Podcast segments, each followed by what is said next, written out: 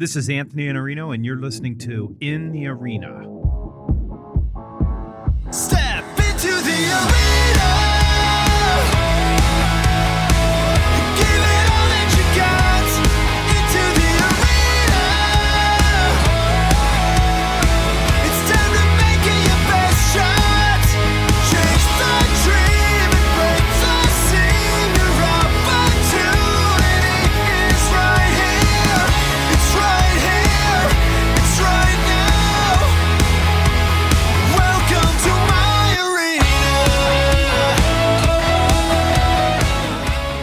This episode of In the Arena is sponsored by Sales Accelerator, the very best and most complete training for B2B sales professionals and B2B sales organizations. So, listen, if you want to improve your sales results or the results of your team, I want to share a program with you that I created called Sales Accelerator. It's a training platform for salespeople, for sales managers, and for sales leaders. The training platform includes 450 individual lessons and 33 individual courses with a new course being added every week. And all of the fundamentals are covered there, and including advanced concepts like level four value creation and building consensus and leading with insight, as well as prospecting and targeting and diagnosing and negotiating and closing.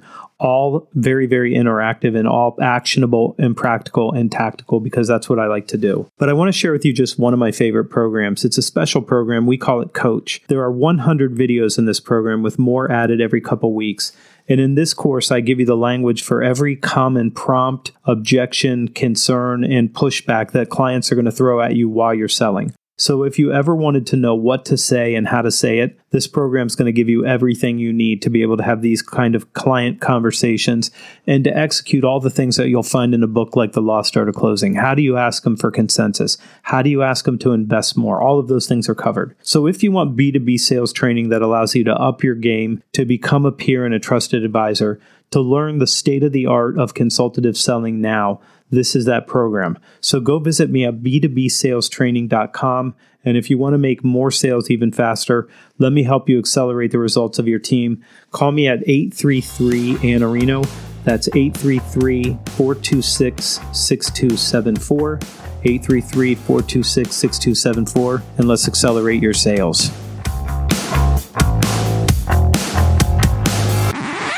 I'm going to walk you down a little bit of a timeline here to describe my next guest. He started in 1986 by consulting with sales teams and writing sales strategies based on his personal experience. In 1992, he started publishing a column in the Charlotte Business Journal. In 1994, he wrote a book called The Sales Bible and immediately hit every bestseller list. In 1996, he began being published in 50 newspapers nationwide. In 98, he wrote a book called Customer Satisfaction is Worthless, Customer Loyalty is Priceless. In 2003, he started a newsletter called Sales Caffeine that went out weekly to many, many subscribers.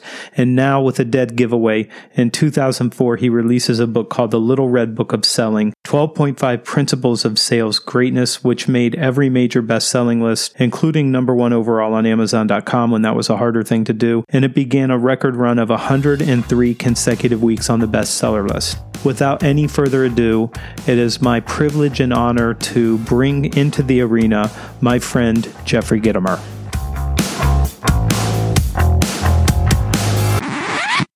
Jeffrey Gitomer, good Whoa. morning. Anthony Iannarino.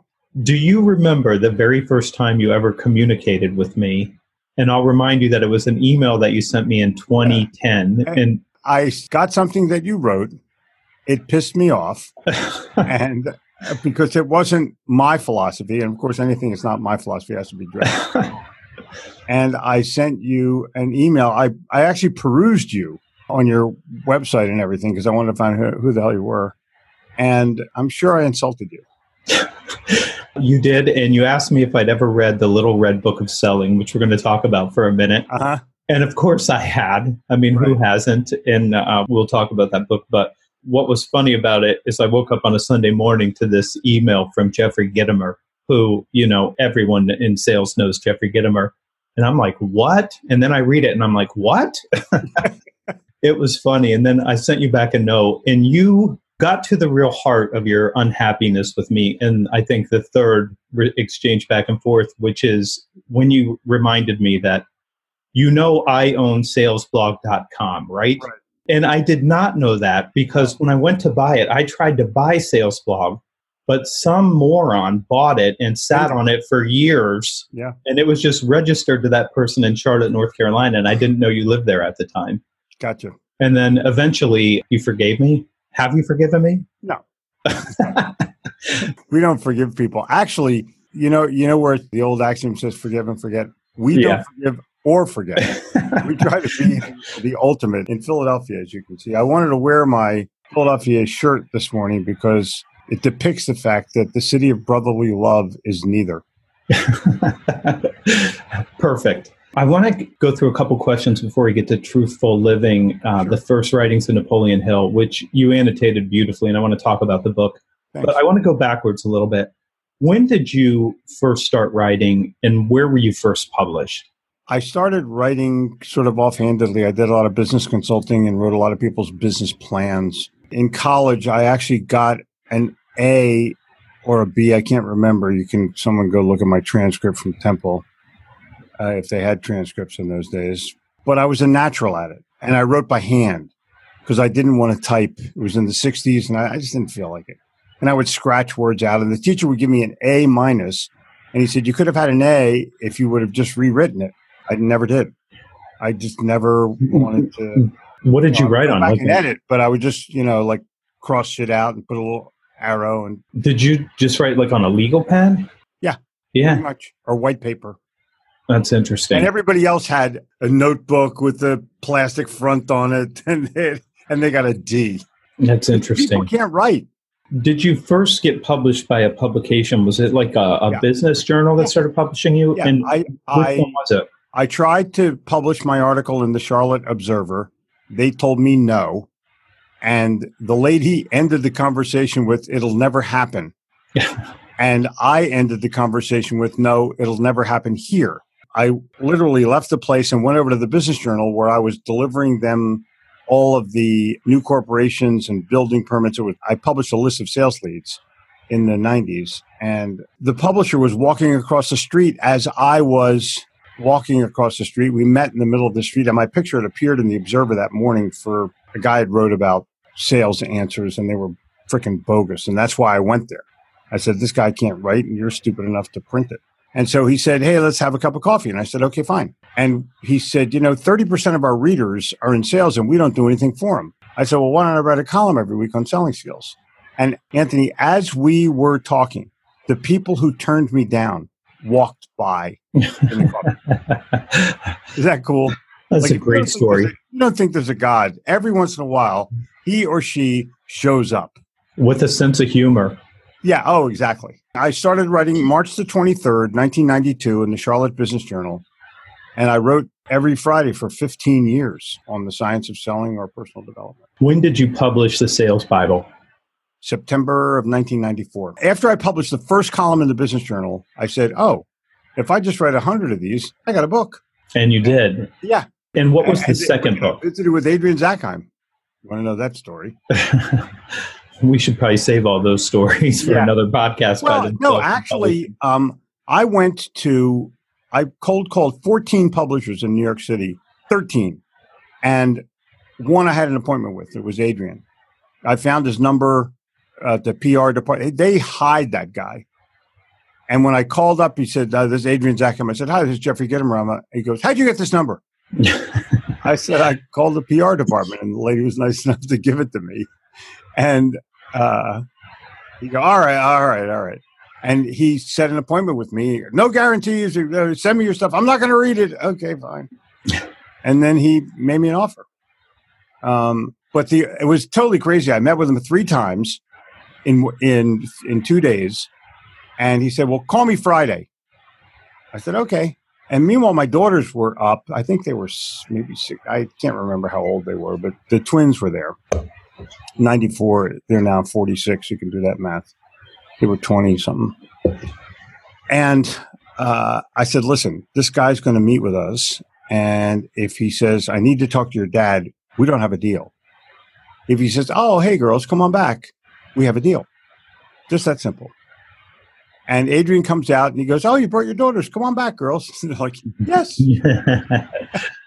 I just told him I didn't want any money. I just wanted books. I wanted 10,000 books, no advance. Blew his And- doors off. He had no idea. Did the book come wrapped in cellophane with a CD or Yeah, something? Yeah. What was that? it was a game, a sales game, similar to the ones that I'm doing right now. It was the first ever CD that, you know, had sales answers in it. I never owned it, but I've seen it. That it- it's uh, it's a whole package. It's a you whole can go thing. on eBay and get one. Uh, I have a few of them. The most interesting part of the thing, he goes, "Okay, uh, what kind of a royalty do you want?" I said, "What do you mean?" He said, "Well, this is where we negotiate." I said, "What are you talking about?" He said, "Well, you tell me how much you want, and then we back and forth." And I said, "Okay, I want uh, fifty percent." He goes, 50 percent. The most we ever pay is fifteen. I said, "All right, I'll take that." That was the negotiation. that was a classic piece. That's uh, quite a lot of leverage you use there. Yeah, exactly. Okay, this is a true story. I don't know what year it was. It's been some time ago. I happened to be in a Barnes and Noble, and I watched two guys get those little plastic baskets to put Mhm. books in, Mhm. and they walked to the shelf and they took every single copy of the Little Red Book of Selling, of which there were many in this particular Barnes and Noble. I might have been in Phoenix when this happened. And then they took all of the yellow books and all of the green books. They took all of them Wow. and I was like, look at that's unbelievable that they filled up both of those carts. They must have been arming their sales force Of with, course. with the books. So, but I'm watching them like, how do you sell the whole stack of books like that? And I'm looking at this going, it's incredible that they would fill up the basket with the same book that they're bringing to these people, but then buy all the rest of the books that they had on the shelf Mhm. by Gitomer. So they gave me my own shelf at Barnes and Noble. I was selling like hundred thousand books a year in Barnes and Noble stores. But let me just throw this at you: the reason that they bought them is because they felt that the Little Red Book of Selling was readable and actionable. When you look at it, it's like, oh, I can read this, and oh, there's cartoons, and oh, the, there was all kinds of phenomenon about that. And Barnes and Noble was very nice to me. I have to say, they, the book buyer liked me.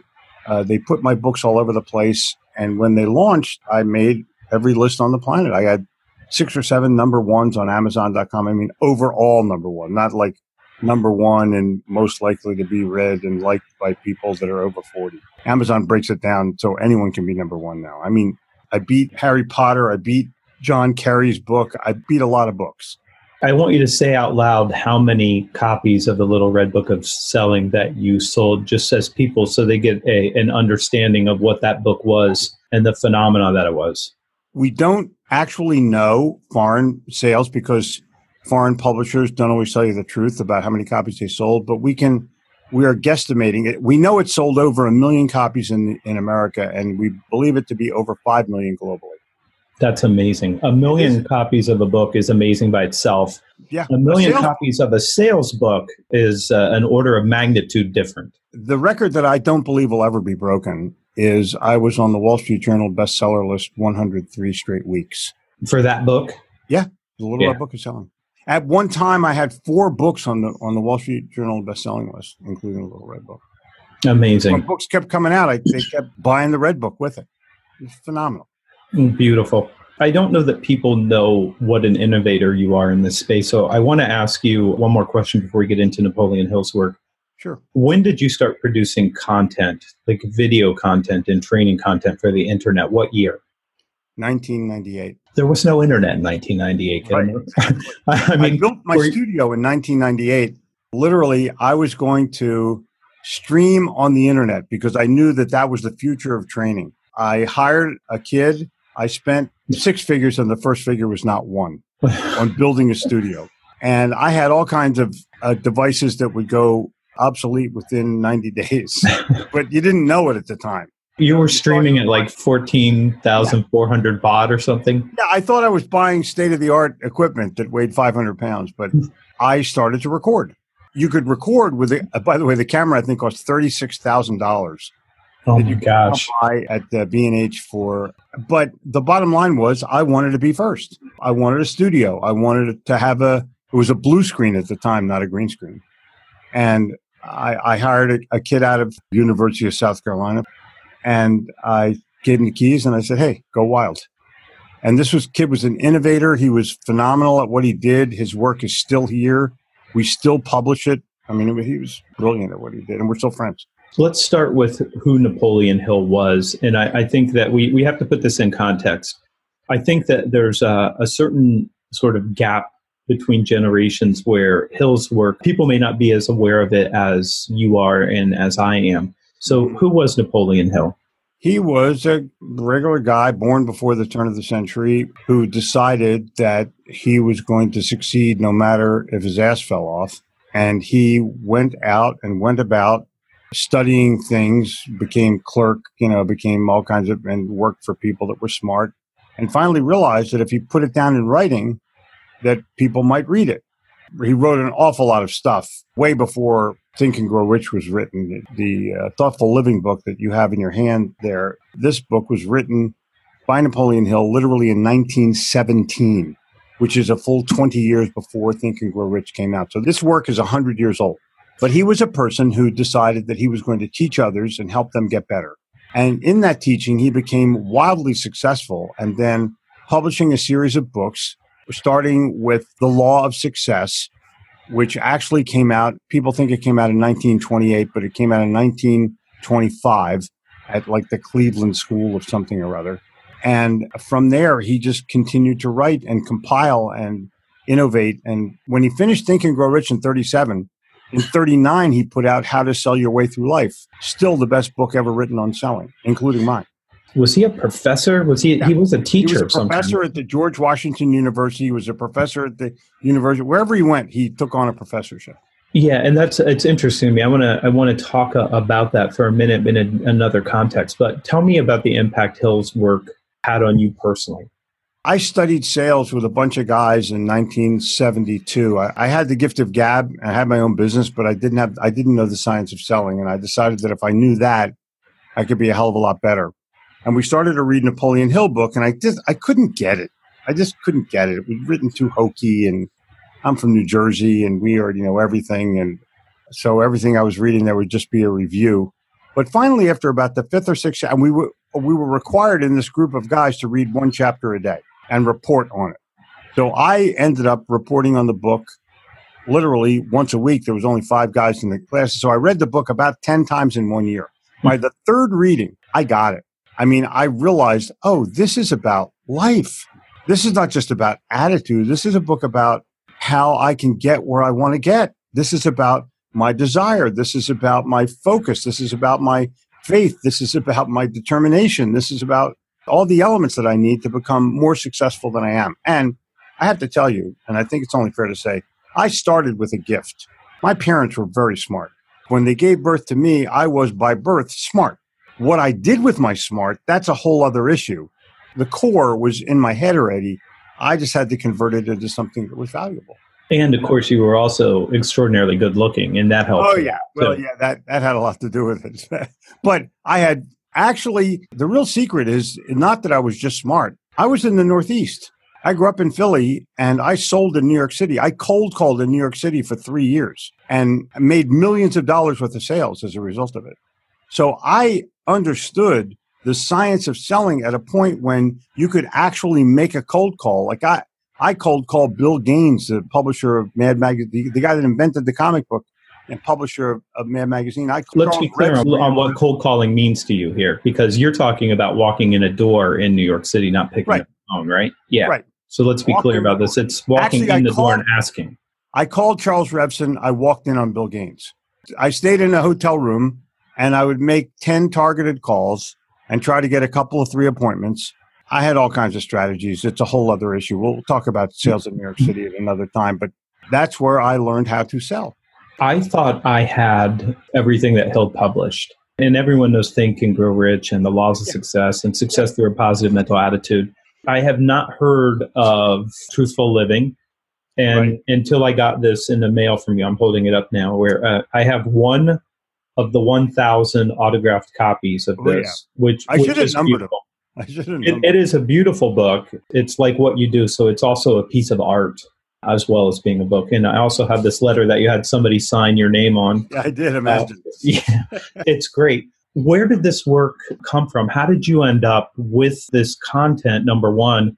And then how did you get the opportunity to annotate this and start to put you just make it actionable in every step, which I like. It, it's not only saying, like, look at this, because this is, I think, one thing that's true about Hill's work, in my opinion. When you read Think and Grow Rich, you're like, I don't get it. Right. And then you read it again and you're like, I still don't get it. And I don't know if it's the eighth time or the tenth time you're like, oh, Yeah, finally. I'm fine now. finally I get it. I don't know why his work does that to people, but it does. It has that effect on them. It's difficult to comprehend. And then you've made it actionable by literally writing out, okay, this is what you do now that you read this particular piece of content. I have the same thing for Think and Grow Rich. It, it will probably be a book in the near future. I have already written the forward and the backward of, of every chapter because I know it so well. But let me share this through Charlie Tremendous Jones, my speaking mentor and lost comrade.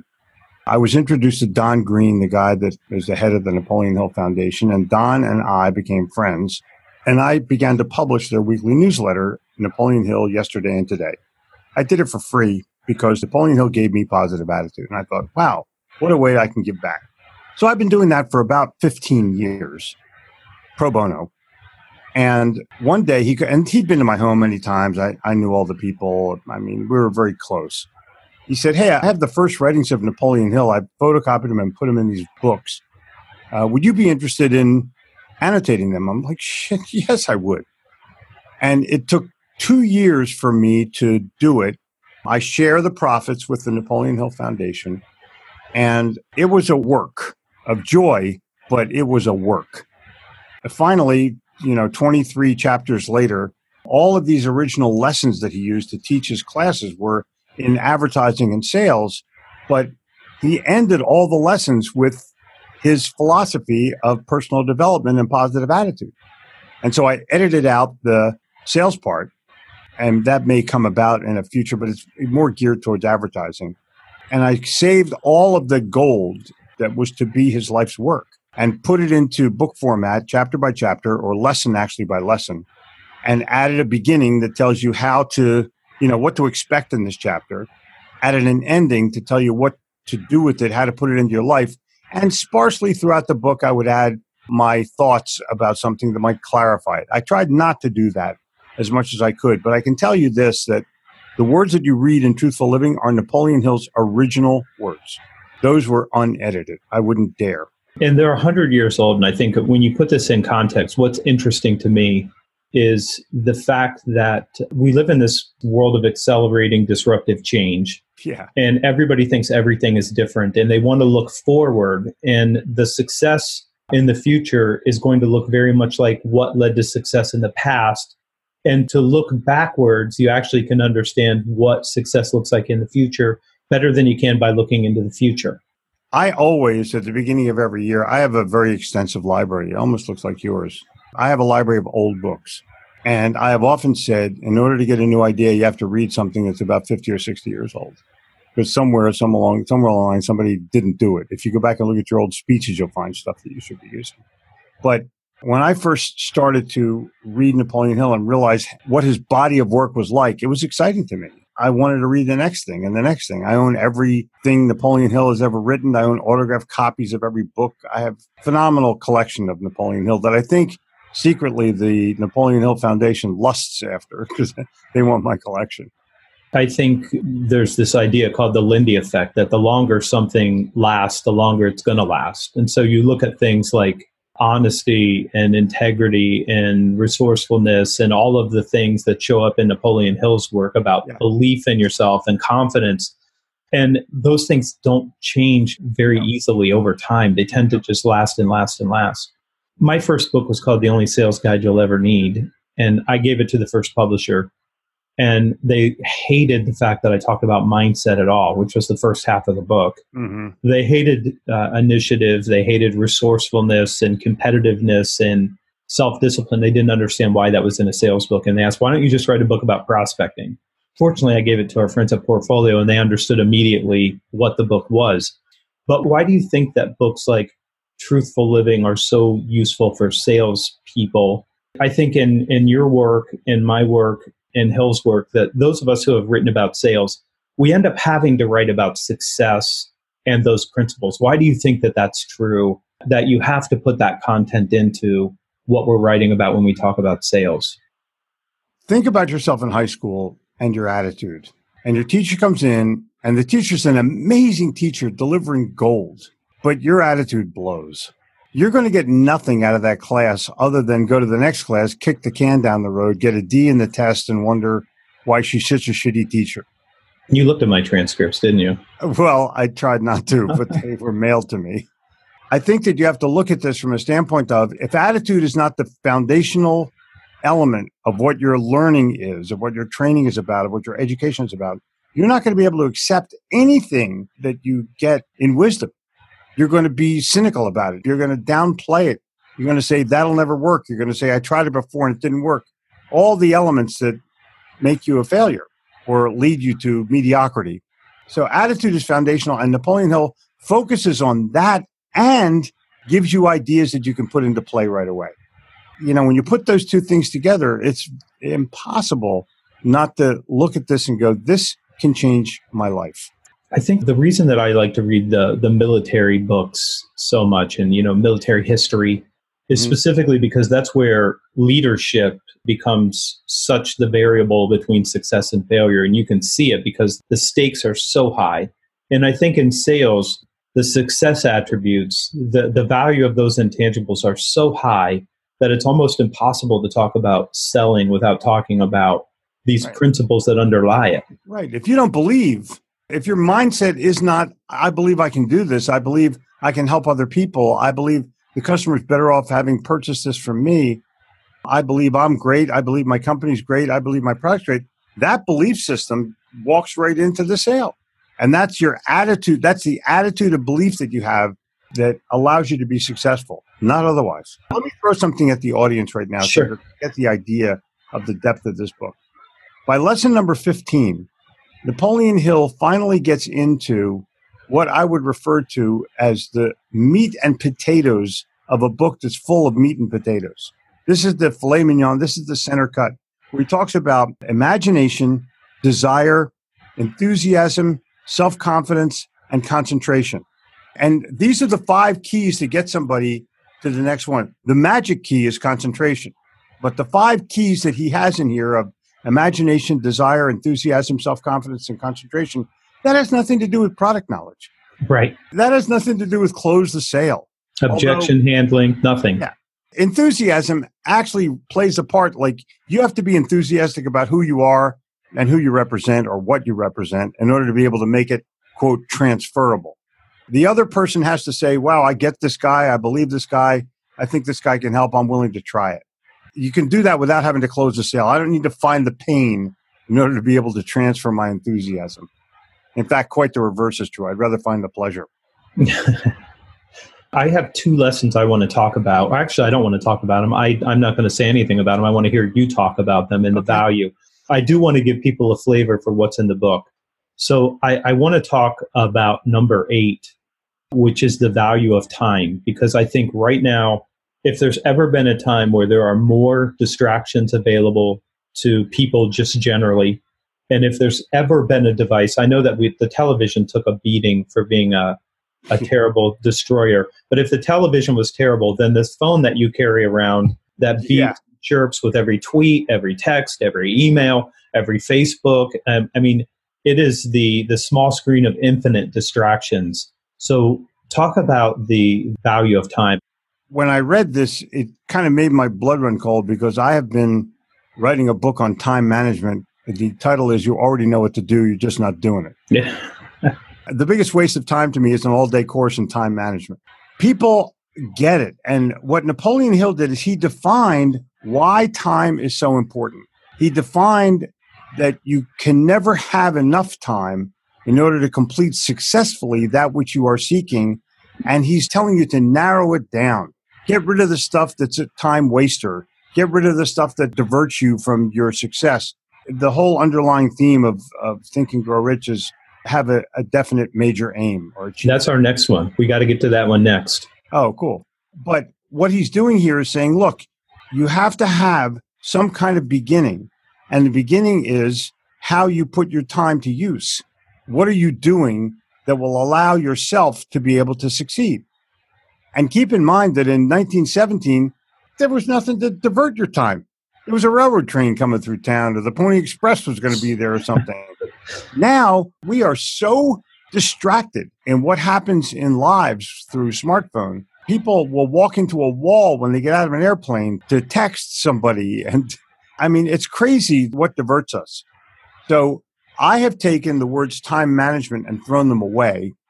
And I have inserted instead time allocation. If you're going to be awake 18 hours a day, you have 36 half hour slots. Fill them up and don't make TV one of them. And all of a sudden, your productivity will increase. And I just got one of my major time use ahas ever. I was fiddling around with word cookies and word bubbles on my phone because they were intellectually challenging. Make a word out of whatever the five letters are. It was eating me up. I finished the whole damn game. I was waiting for new lessons to appear. I'm emailing the people. Where's the next? When's the next? So I got challenged by my daughter and by Jen. They said, "Stop doing that. You're wasting your time." And I did. I haven't done it now. I haven't played the game for, I'm going to say, a month, maybe more. I won't play again. I am so much more focused by not playing the game because it's an easy diversion. You know, you're sitting around and you go, oh, shit, I'll just, you know, I'll play one. No, read something, do something that's more productive with your time. Ours is what Martin said, never underestimate the value of the use of spare minutes. I've got this uh, planner that we sell that's got these 90 minute blocks that we give people. Oh. And I get all these notes back saying, I had two 90 minute blocks of uninterrupted time and I felt like I did 16 hours of work. Well, Yeah. you did. You did what you would normally have done over 16 hours. But because you had concentration and focus, you used the time wisely. But Hill says that even when you go on vacation, you have to be thinking about what you're going to do and how you're going to succeed, not just idly, you know, drinking or partying or whatever. Because some people come back from vacation and need a vacation. Hmm. the classic quote in the chapter is the brain never gets tired. Now, come on. That's so classic. Three little words that he says, you know, finish what you start. He puts words together that are phenomenal and they're unchallengeable. Uh, well, I'm real tired today. No, no, you're still thinking. right. You're thinking, I got to go to bed. I got to brush my teeth. I got to do whatever. And Hill hits it on the head. And what he's saying to you is stop wasting your time and start compacting your time into elements that will help you succeed, period. I gave up time management a long time ago. It's me management. Can you manage you? Because that's the obstacle. It's always you and what you give your time to. I've got one more question here. I got one more prompt rather for you. I want to go to number 10. It's having a chief aim in life. And what I notice about people is they don't have one and Right. they drift. They just let whatever the world is going to throw at them just sort of guide them wherever it's going to guide them without them having something that they want. Well, if you ask someone what they want to do, they'll say, I want to become a millionaire. And what they don't give you is the game plan that will get you there. So Hill says, have the chief aim and then make the plan. That if you don't make the plan and you don't have the dedication, you don't have the desire, you don't have the concentration, you don't have the enthusiasm, yeah, just think about how accurate these words are and how well placed they are and how succinct they are. Let me just throw this at you.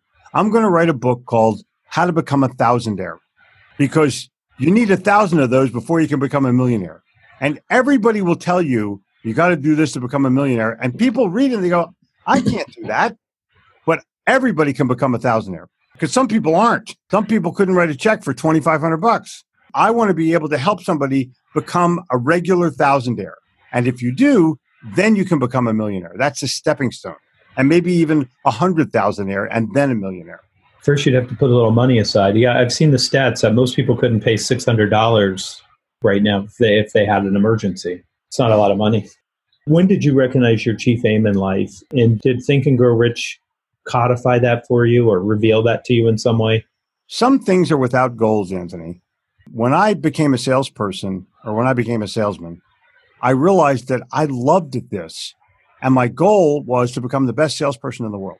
When I realized that I loved speaking, I go, wow, this is the most fun thing that I possibly can do. I want to be the best speaker in the world. When I began writing, I go, wow, this is like the coolest thing on the planet. I want to be the best writer in the world. So I have speaking, writing, and selling as my three goals. And if you read the outliers, I have 10,000 hours in each. So I'm qualified to get to the next level, wherever that may be. And I focus on it every day. I wake up in the morning. Let me share with your audience the five things that I do in the morning, which will help them. I read, I write, I prepare. Those are the three main things that I do in the morning.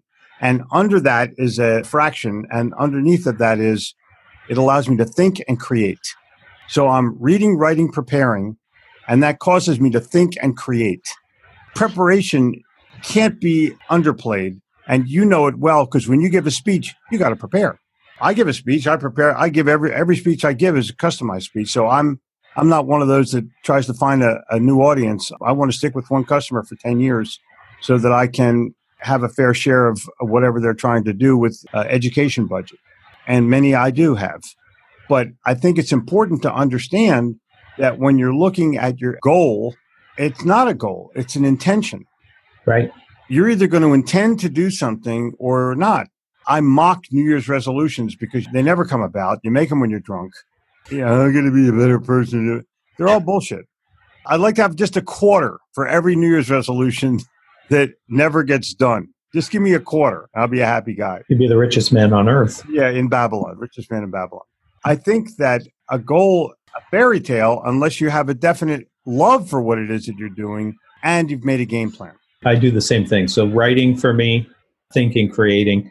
Do you tend to do writing in the morning as soon as you get up? I tend to, yeah, but I can do it anytime. I can do it on the airplane. I can, you know, but I seem to be fresher in the morning hour. Me too. I think almost every writer that is as prolific as you are uh, that I've interviewed writes in the morning. Yeah, and people say, "Well, I'm not a morning person." There's a reason you're not a morning person. You get fucked up at night, and then you can't Yeah. get up in the morning. Then you're not a morning person. like, dude, right? I know Like- people ask me all the time, "How do you get up at 4:45?" I'm like, "I get up." I mean, Right. No, you're sober. you do it. Before, then- so it makes it pretty easy. And the truth of the matter is, if you get up at 4:45 three or four days in a row, I promise you're going to bed at nine o'clock. Your body's going to eventually tell you, "No, you're going to sleep." You can convert. This book comes out on October October 30th. 30th. Okay, so that's when people can get the book, but it is Okay. available for pre-order now Yeah. on Amazon.com. Yeah. And there is a Kindle version. Yeah. And will there be an audio version? Yeah. I will finish the audio recording next week. It will be edited probably the next two weeks and it'll be out October 30th. Everything will come out at the same time. Amazon is publishing the book. Amazon knows more about the publishing industry and distribution of books than all other major publishers in the world combined. Where do you want me to point people here? Do you want me point them to Amazon for the page? Go to Amazon and type in Truthful Living or Jeffrey Gitomer or Napoleon Hill, and it'll pop up. I would highly recommend that you get the book as fast as you possibly can so that your neighbors or your competitors don't have that slight advantage. I buy books. If I like the book, I'll buy it on Kindle and I'll buy the hard copy. It's cheap. And I buy them on Kindle, audio, and hardcover. oh, and I, I don't know if people know this, but if you if you have your Kindle and you have the audio book, they stay in sync. So when you get in your car and you're going on a sales call, you turn it on and you pick up right where you left off. When you get home, you can pick your Kindle back up if that's how you read. that's totally You're, cool. you're right where you left off. All right, I'll give one tip for that. I blow the type up on my Kindle. Not because I can't read. I don't I literally I don't wear glasses for the most part. I don't need to see far or near. I can see everything. But when there's less words on a page, you can read them faster and comprehend better. So I have increased my reading speed at least by double, but I've increased my comprehension a thousand percent. So blow the type up. Make big text. Listen, it's an honor and a privilege to have you here. Longtime fan, biggest fan of the first email you sent me that you'll ever have. Uh, Cool. I'm going to find that so I can share it with you someday. I'll try. I'll look at my archives. I'm sure I have. And thanks so much for your work. Yeah, cool. It's a pleasure, Anthony. I am happy to be your friend.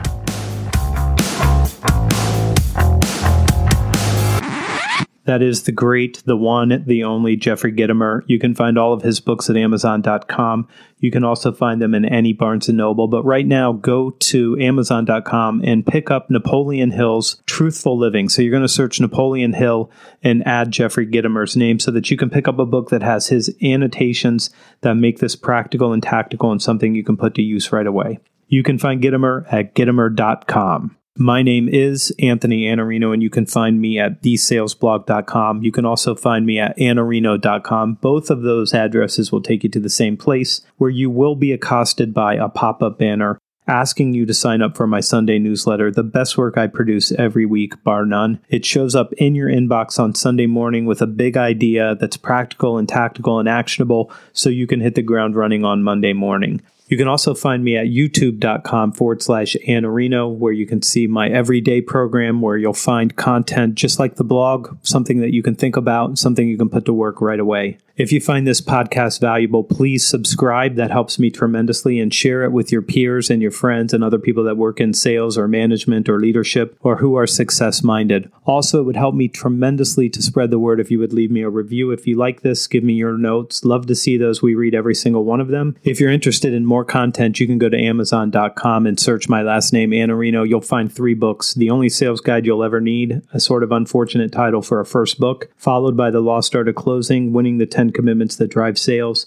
And on October 16th this year, we will release the third book called Eat Their Lunch Winning Customers Away from Your Competitors. That will be the third book in as many years. Thanks for joining me here. And until next time, I'll see you in the arena. What follows here is a true story. A few years ago, I was sitting in a sales conference waiting for my turn to speak. And as I was catching up on things, I noticed an advertisement on Facebook for HubSpot's inbound conference. And at the time, I was immediately struck by the idea that while inbound is important, outbound is even more important.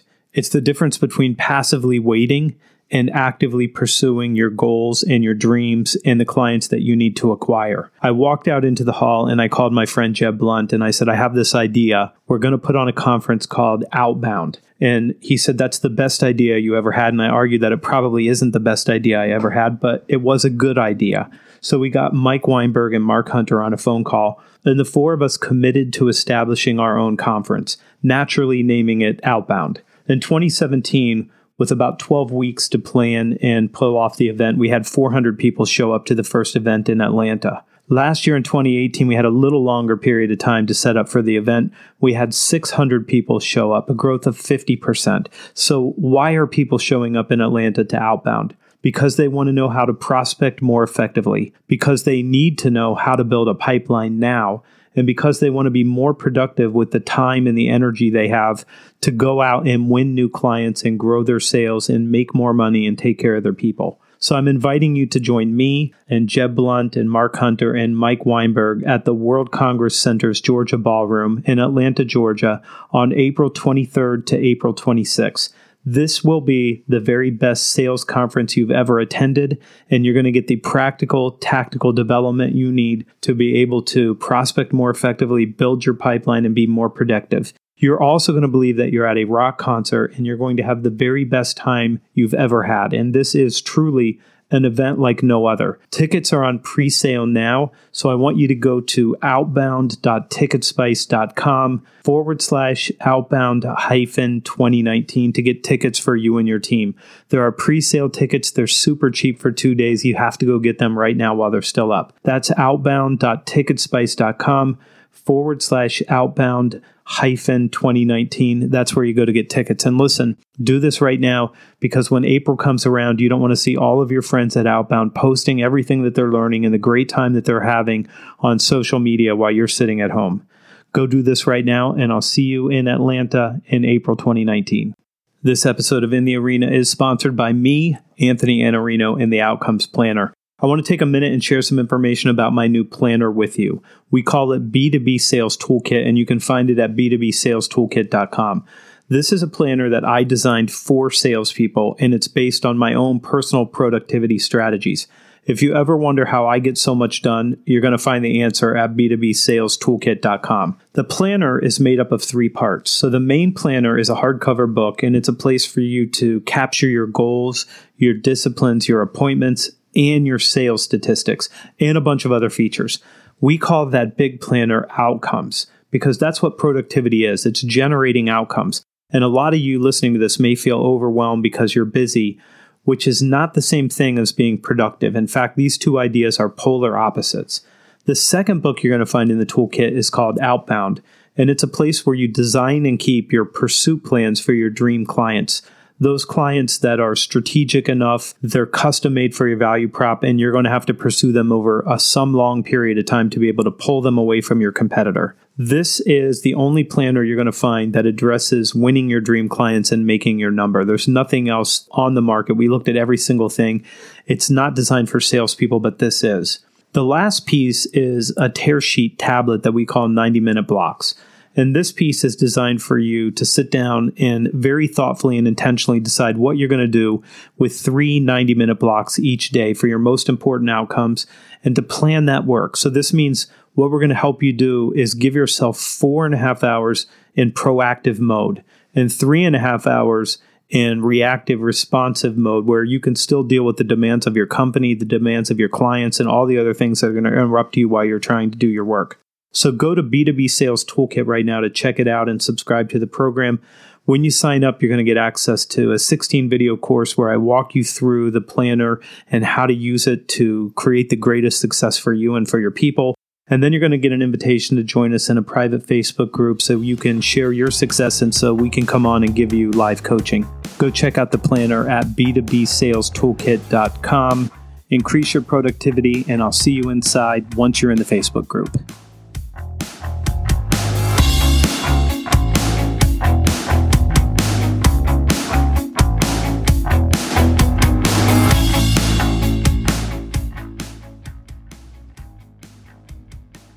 Audio editing and show notes by podcastfasttrack.com. Get 15% off your first month by mentioning this show.